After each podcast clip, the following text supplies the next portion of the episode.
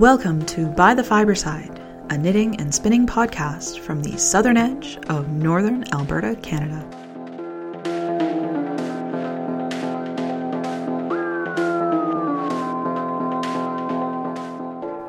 Episode 17 Feedback Loop.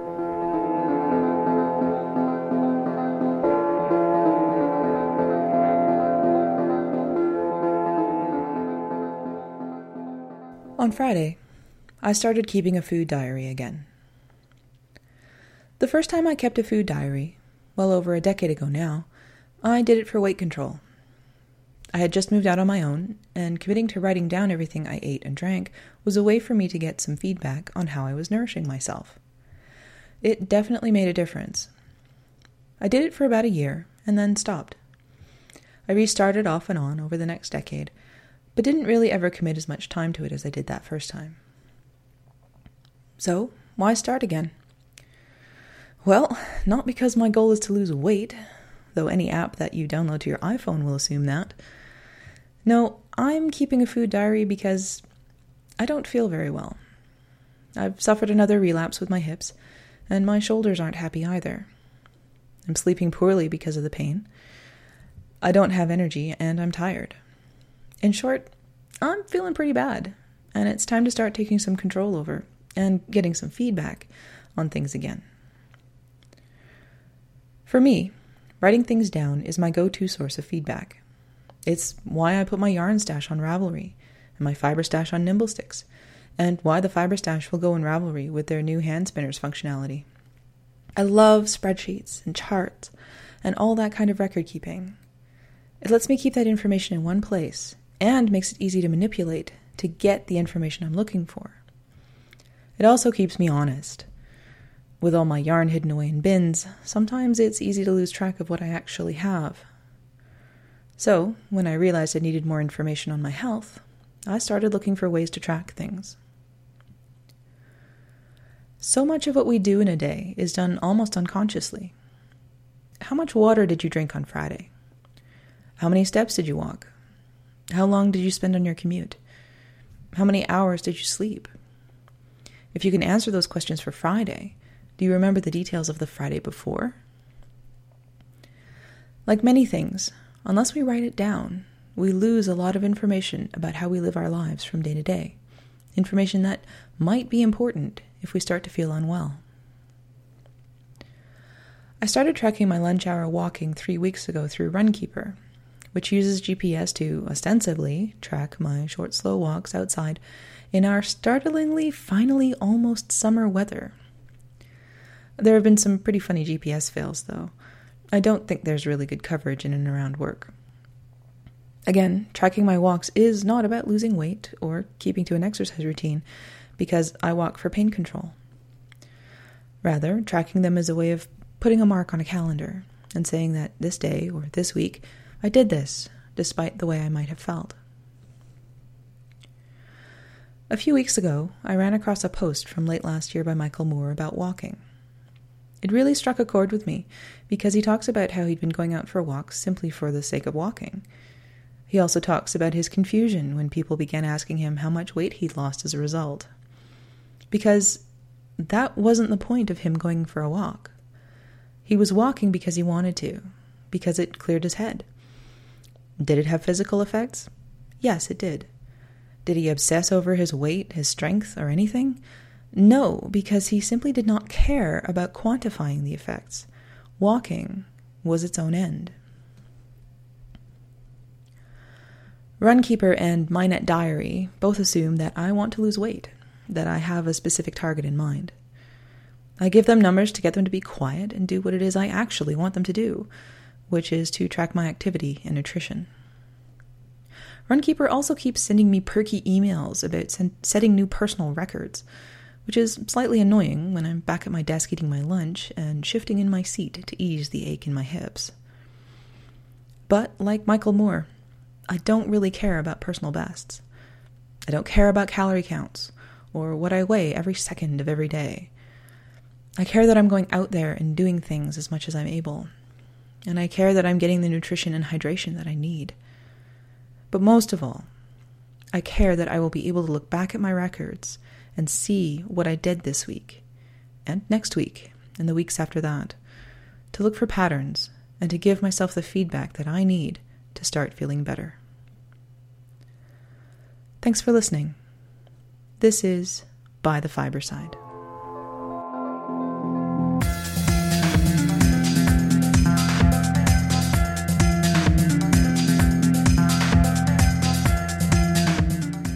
Fiber Week. Well, my level 2 homework has been sent off for marking. I sent that off on the 13th of August. I haven't uh, heard that it got to its destination or haven't received it back yet, so still don't know how I did. I mean, I'm I'm pretty sure I passed, but there, there's a part of me that goes, "Oh, what if you didn't?" But I mean, I suppose that's a silly part of me everybody I've talked to, all my friends at knitting groups and stuff, are like, "Of course you passed," but I just I just never know. So while I wait for my level two homework to come back, August, which is almost over, has been my month off, which hasn't been a bad thing. Um, I did end up with a relapse on my hips. Started just after the last episode I put out, and uh, got to the point that after I woke up after my physiotherapy appointment on the Wednesday night, and woke up worse, I called my acupuncturist and said, I need to come in and see you. So I was uh, two hours on the table with various pins in various parts of my anatomy. And uh, those particular muscles are doing great, but my hip flexors are worse. So I'm going to give him another call and say, well, it didn't work, so we got to look for some other reason. And keep going from there. I I have a tendency to react really well to acupuncture, so I'm going to give this a try for a while and then if I'm still not seeing any success between everything that I'm doing, I'm going to go back to the doctor and say, I think it's time for an MRI just to see what's going on with the soft tissue. But in the meantime, because that's mostly in my left leg, I can still single treadle.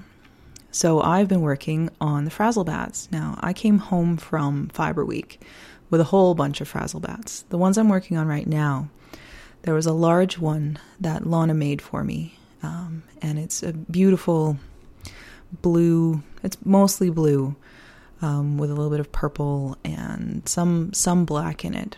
So that's a large bat, so 100 grams. And then I also had a 50 gram bat, which is sort of the same colors but more black instead of blue. So here we have 150 grams. And the large bat is divided into two. So I'm like, hey, I have a three ply yarn here. So I started that last weekend and spun up most of the first blue single and then started the black singles. And I'm, as of the end of laundry today, I am almost done with the black singles. In fact, I want to go back down there and spin the rest of it because then I'm two thirds done my three ply. So I'm spinning that at about 7.5 twists per inch and that's a rough guess because I'm doing one treadle for every draft, and my draft is averaging about an inch. So now, see, and this is where the level three part comes in. Now I'm going to do the math and see what my plying twist needs to be for that three ply to make sure that it balances. Because like like I like I said before, I mostly do two ply in Master Spinner, so the three ply is a little different. Anyway, so with the two blue ish singles and then the one black single. I think it's going to be really nice. I'm spinning it quite fine, so I'm hoping for a heavy fingering at the end of it. And I'm hoping there'll be enough for a decently sized shawl or stole, is what I'm hoping for. So, and that'll be Corriedale with a bunch of little bits in it. So it's going to be, you know, it's going to be a little rougher, but I think it'll still be a really nice you know, shawl or stole once once I'm done with that. Then I've been taking my Takli with me to work, and when I haven't been knitting, I've been just playing a bit with the Takli, and it it's been going okay. There are times where it just doesn't. Uh, I'm doing something wrong. I'm not spinning, putting enough twist in, or it's just getting too fine. I found with the cotton sliver that if I get to a point where I haven't fluffed it out, it actually spins way too fine and then eventually drifts and breaks apart. So I have to be careful that I have to fluff out a certain amount of it. But it's amazing how fast it goes when you're actually spinning it on that takli because you just, you know, yeah, you pull out, you know, an arm length and then wind it on and and all of a sudden you're through all the stuff you fluffed out. So I'm really enjoying that. The takli's fun.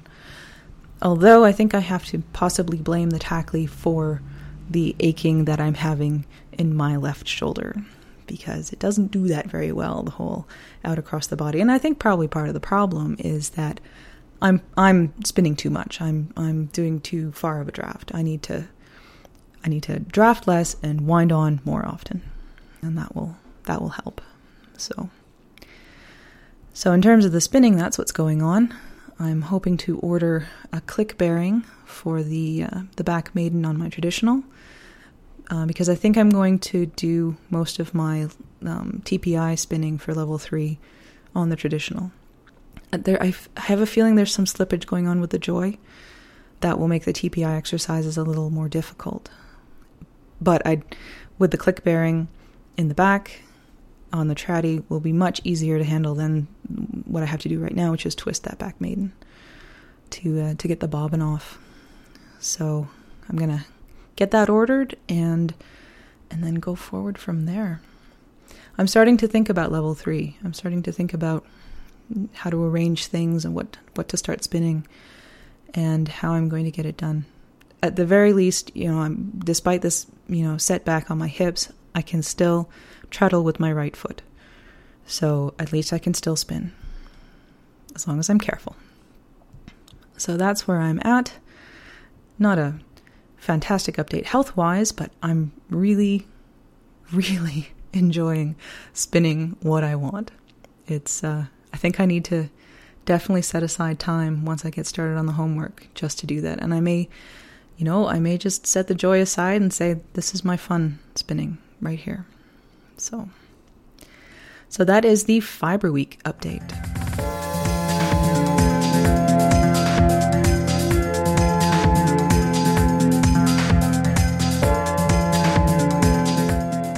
Fiber notes. There's actually a lot to talk about in in fiber notes this uh, this episode, so let's get right down to it.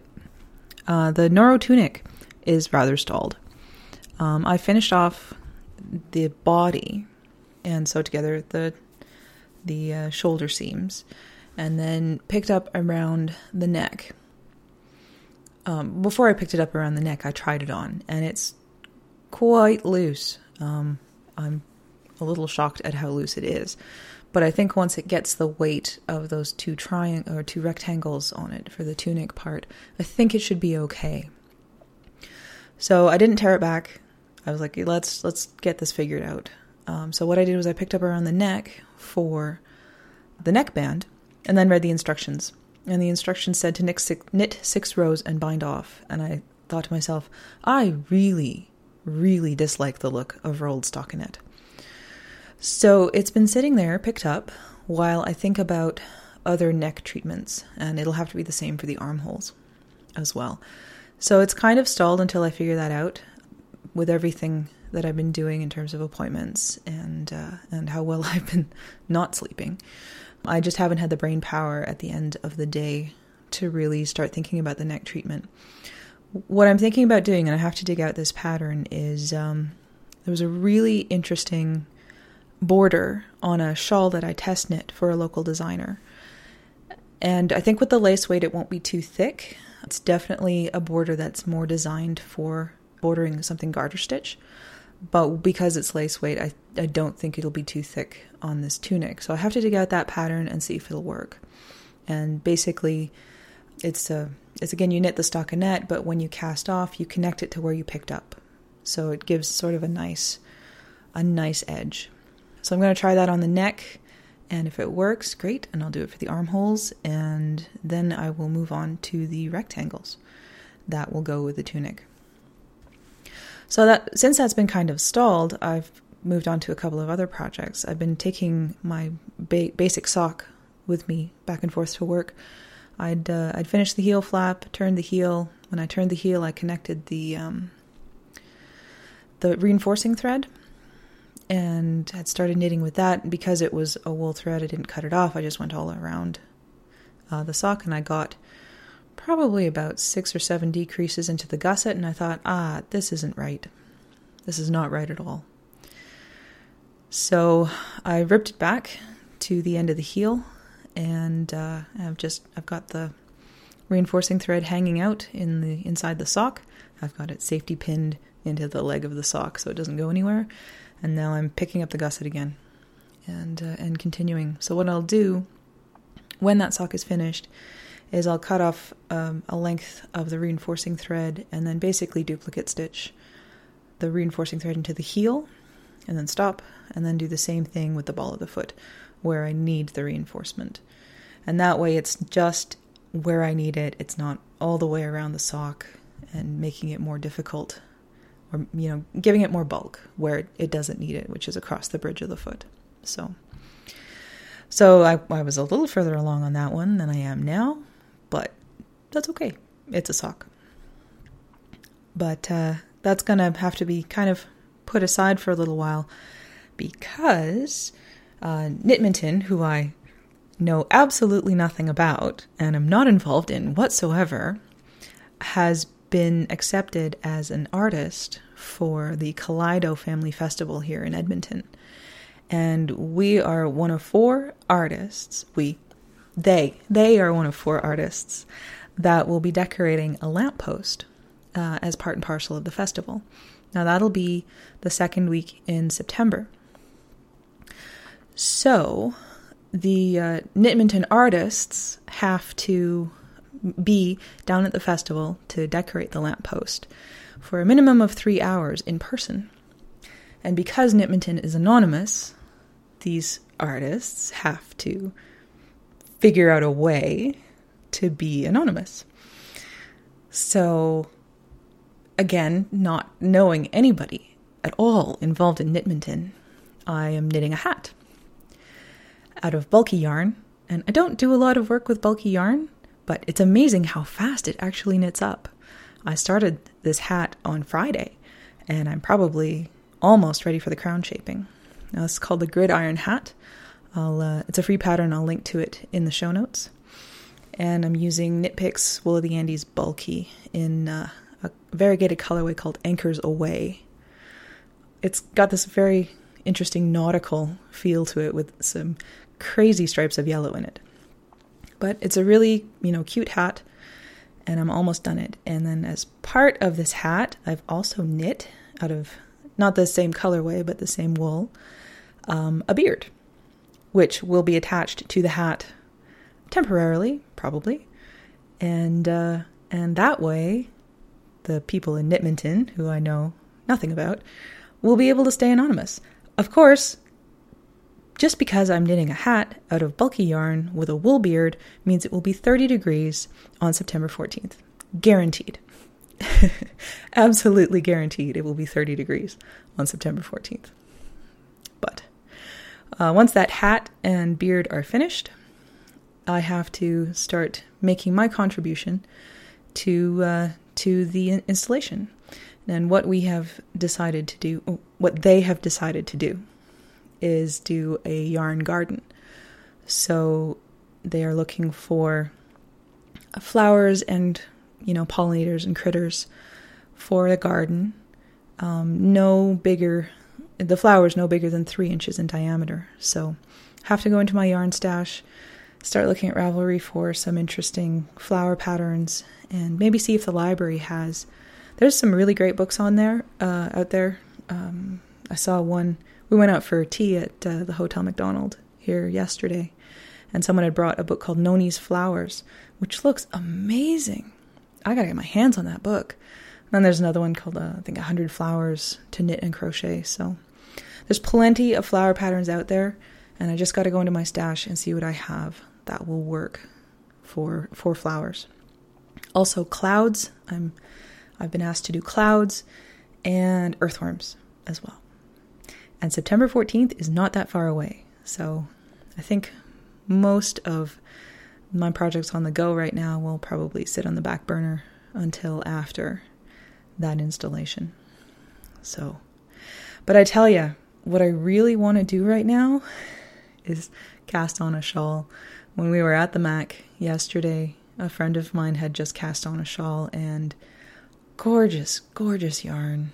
I mean, it's a simple pattern, but I was looking, she was just, it's the start of a triangle shawl. I'm like, oh, I miss doing that.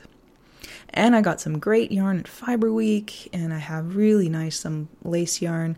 I've got a beautiful hand dyed yard I got a few years ago in a swap that I really want to do something with, and maybe that's why I can't finish anything because right now I'm all cast on all the things, cast them all on, and I really can't do that right now. I have things I need to finish. You know, I I want to finish my mom's sweater the the modification I'm doing to my mom's sweater before Thanksgiving, and a few other things.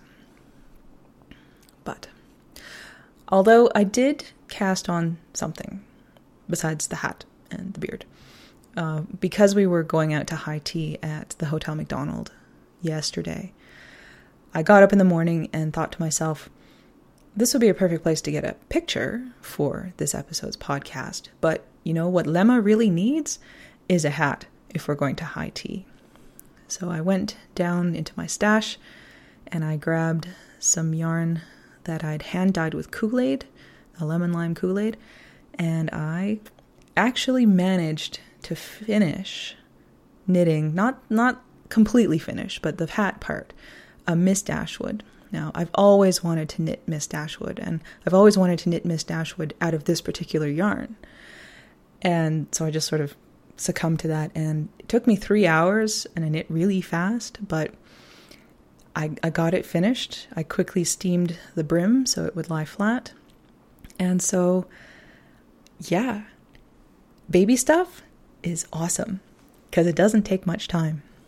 And I, I was always wondering how this yarn would knit up because I'd hung it so it was half in the solution and it actually exhausted the Kool Aid uh, solution, like the color came completely out of it. So I'd always wondered how it would knit up, and it knits up great. I was really happy with the way it turned out, and it was very spring like, and I still have plenty left. So I'm half tempted to knit her a sweater. Not maybe just like a like a long a flowy sweater, something something spring like. She can have a spring outfit. So so yeah, I'll probably finish off the ear flaps on the Miss Dashwood when I have some time. And hey, even if I don't keep it, I can I can you know donate it to to uh, uh, a charity. The Tara, I think Tara is going to be looking for donations, or the Edmonton Knitters are going to be looking for donations for Tara again soon. So, so that is fiber notes and hopefully I do not succumb to temptation and cast on something before the next episode.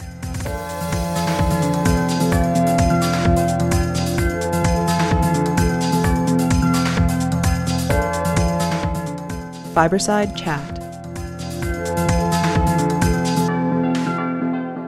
In levels 1 and 2 of Master Spinner, you're working almost exclusively with wool. But in level three, you start to branch out a little bit, and one of the fibers that you branch out with is cotton. Now, cotton I found doesn't quite give you the same feedback as you spin as wool or a protein fiber does. But we were really lucky when we started to learn how to spin cotton that we had Jill Holbrook hanging out in our classroom. Jill had been at Fiber Week teaching a course about spinning cotton, and she came to hang out in our class because she's about to take level three herself. So it was really valuable to us to have someone with her expertise there as we were starting to learn to spin this new fiber. Now, before she had to leave, I managed to sit down with her for a really quick interview and talk about cotton and how she became such an expert and how so passionate about it. And since I've been spending some time with my Takli and at work and having decent luck learning to spin cotton, I thought now would be a good time to bring you a fiberside chat with Jill Holbrook. Well, I am sitting here with Jill Holbrook, who has just been hanging out in our level three class while we learn to spin cotton. And uh, and you teach spinning cotton. Yes. And you live in Arizona. Arizona. And so cotton State. The Cotton State. it's one of the Cotton States. Texas thinks it's the Cotton State. That's good. So, um, So we've just been working on spinning cotton, and we've been spinning off of you know different kinds of preparations, and and it's been really interesting. So for for someone who's new to spinning cotton, what are some some you know beginner tips and tricks that you can give? Probably start with a puni okay. or or a cotton ball and spin mm-hmm. off the seed. Mm-hmm. It's a good place to start. And I think the Takli is one of the best spindles, or any little support spindle that mm-hmm. you can um, spin easily. You you start by getting the, the hang of that. Right. Um, flicking it so that it spins freely in the bowl and kind of corralling it so it doesn't fall down. so do that until you're comfortable with that, and then mm-hmm. you can attach the cotton. Mm-hmm. If it doesn't have a hook, then you can attach a leader to start off with. Mm-hmm. In some cultures, they spit on the tip and start it that way, but somehow that annoys me. So I usually use a, a leader if I have to, or mm-hmm. just spin your own leader, yeah. you know, by your hand. Yeah and then just play with it. Um, cotton likes a light, light touch, and mm-hmm. that's the hardest part. Once you feel that, you have kind of like a little, oh, I get it. Yeah. and then it's really, really easy to spin. Mm-hmm. Well, we've just been doing it for you know what, like half a day now, uh-huh. and and I'm you know I'm even getting consistent Yay. cotton singles, which is pretty amazing. Yay. But yeah, you're right. It, it takes a lot of twist. Yeah, it does. Well, it's very short. Yeah. Um, you can get cotton anywhere from half, well, half an inch, which would be what, like one and three quarters centimeters. Yeah, I really yeah. short. And then you can get the Pima cotton, which mm-hmm. can be up to one and three quarters on the other way. You know, yeah. so over an, over two and a half centimeters, like mm-hmm bordering on three and a half centimeters. Yeah. yeah. But even even that that being a long cotton, that's still fairly short. Oh yeah, compared to wool. Fiber. yeah. So so what what made you you know so passionate about cotton? Well, I did, how did you start? Yeah, I didn't start with cotton. I mean, I started like most spinners do with wool, mm-hmm. but it just it's all around you, and so you kind of wonder, well, what what's that all about? Yeah. And I I did spin um, carded cotton initially mm-hmm. using cards, not so much, and made fatter punis. Mm-hmm. Um, but I, I, love that feel of, especially the not, the sliver that we have now. The cotton yeah. process sliver that we have now is so great to mm-hmm. spin because it's not been processed to death. Okay. And so it still has some of its crimp in it, mm-hmm. and it it just spins like a dream. You know, mm-hmm. you could just sit there and do that all day, and it's very mesmerizing. Yeah. Good. Yeah, and I like the simple tools. It's mm-hmm. nice to have something so small like the Takli spindle. Oh yeah. That's so portable, and you can go running around with it anywhere. yeah. I carry a Turkish around in my purse. There you go. And do you spin wool on your Turkish? I do. Oh, do you? I do. Yeah. But you know, now that I know how to spin cotton, oh yeah, I have some nice cotton. I, I, ended up with some nice cotton cotton silk blends. Oh, cotton silk um, blend is gorgeous. Yeah. It's a little slippery at first yeah. because of the silk, mm-hmm. but you can still. It's very. The the final yarn is just scrumptious. Oh, it's, yeah, it's really nice. Mm-hmm. So I'll be doing some playing once I get home. Oh, great! Yeah. I do a lot of knitting mm-hmm. with my own cotton. I've done. I usually do two ply, mm-hmm. but um, I've also crocheted with it, mm-hmm. and it's it's a nice fiber to wear. It's not too hot. It's not too cold. Mm-hmm. If it's really cold, you'll need something else on the outside. But yeah, uh, it's just a comfortable fabric to wear. Mm-hmm. Good.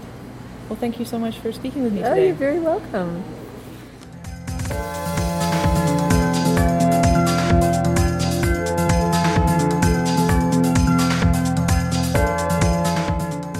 by the wayside. Remember last episode I was talking about the ground and how I was going to get that done and then filled in? I should have looked at the pattern because the ground is only a line. There's actually no filling in involved in the ground. Which, on the one hand, is good. I mean, I could get the ground done. On the other hand, I was a little disappointed. But it turns out it's okay. I I didn't have a lot of time the last couple of weeks to work on the tapestry. I sat down last night, that was my plan, and did the ground. And uh, and then also started working on the the Bayeux stitch, the filling in of the border dividers.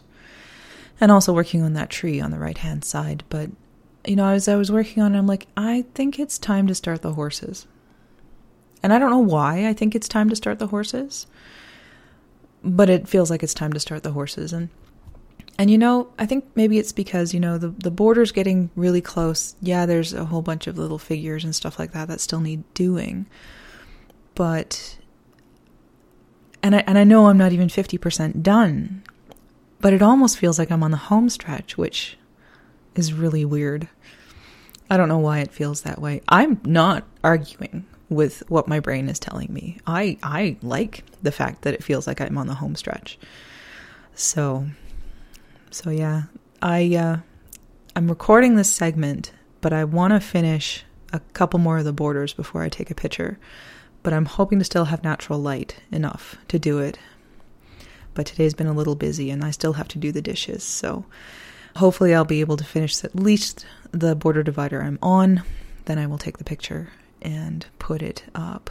So, yeah, not not unhappy with my progress. Wish I'd had a little bit more time, but you know, when you have a whole whackload of appointments and have a harder time taking the tapestry to knitting groups than say a sock.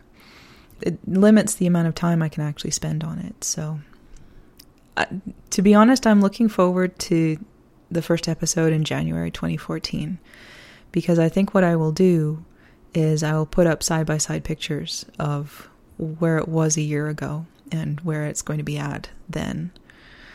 So, and it's going to be amazing. I know it's going to be amazing. And maybe that's why I want to start the horses because there's this big blank patch in the middle. And I know it's not blank. So, so yeah, it's out on the couch. I will be, I will still keep working on it. And yeah, I'm thinking I'm really thinking I'm going to start the horses. So that is your By the Wayside update.